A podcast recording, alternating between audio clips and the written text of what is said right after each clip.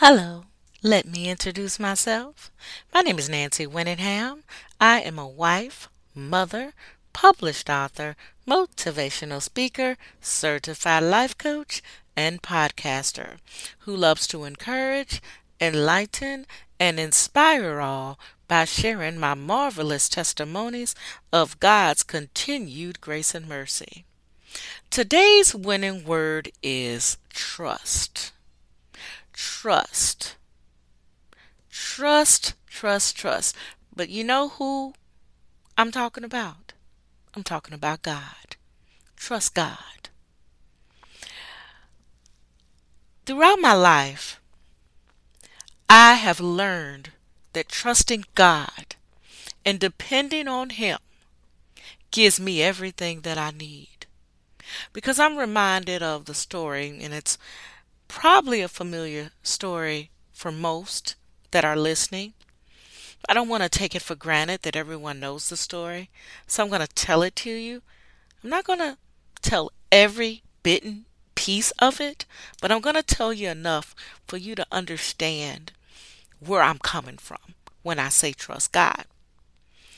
So, within this story, which is one of my favorite stories in the Bible, Jesus, uh, he sent all his disciples out on a boat in the middle of the Sea of Gal- Galilee and he cleared the crowd.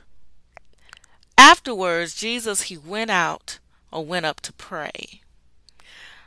So while Peter and the other disciples were on the boat, the wind started blowing very hard. It was stormy. Can you picture that? Being in the middle of the sea with water and the boat that you're on is like swinging from east to west all over in the middle of the sea. But the King James Version, it stated that the wind was contrary. So, with all that being said, let me go back to the subject at hand. In other words, the wind was disrespectful or not in agreement at the time. But the Bible says between the hours of 3 a.m. and 6 a.m., which is referred in the King James Version as the fourth watch of the night. Jesus came, he came to them, he came walking on the water, okay? So when the disciples saw Jesus on the you know, on the Sea of Galilee, they were scared. They were like, "Okay." As the Bible says, they were terrified. It says that in the NIV, but it says troubled in the King James Version. The disciples thought the figure was a ghost. That's how it's referred to in the NIV. And in the King James Version, it's reference to a spirit. The Bible said they cried out in fear.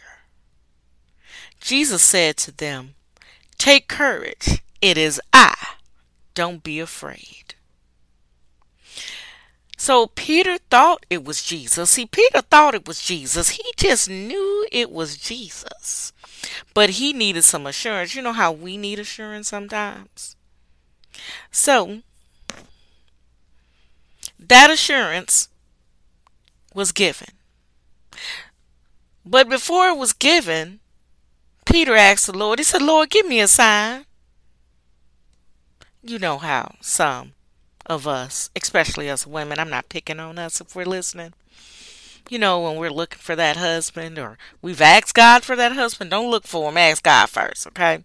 Trust God. Here we go. Now we are trusting God for that husband and we're saying, Lord, is that him? Give me a sign. So Peter asked, Lord, is it you? If it's you, tell me to come to you on the water. So Jesus, he looked at Peter and he told him to come. And you know what? Peter was obedient. He came just like Jesus told him. He stepped out on the boat to connect with Jesus on the water. Won't he do it?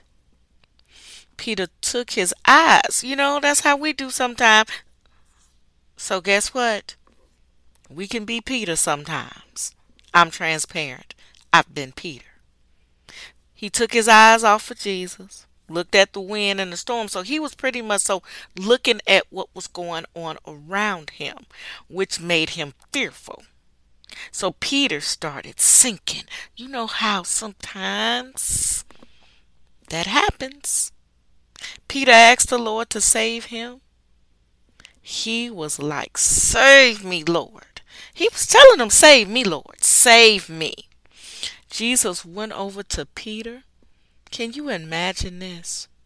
Peter feels like he's sinking. He feel himself sinking because he took his eyes. He got a little distracted by the wind. So Peter extended his hand, you know, extended his hand to Peter and Peter grabbed his hand and he put him back on the boat with the other disciples. And then this is what Jesus said You of little faith, why did you doubt? And you know what happened to that wind? It stopped. I'm here to tell everyone here today when you get distracted, bring yourself back to trust God. And know that God will never leave you or forsake you. He will always, always keep, keep his promises, despite what it looks like, sounds like, or feels like. Thank you for listening to me today. And always remember, you are winning.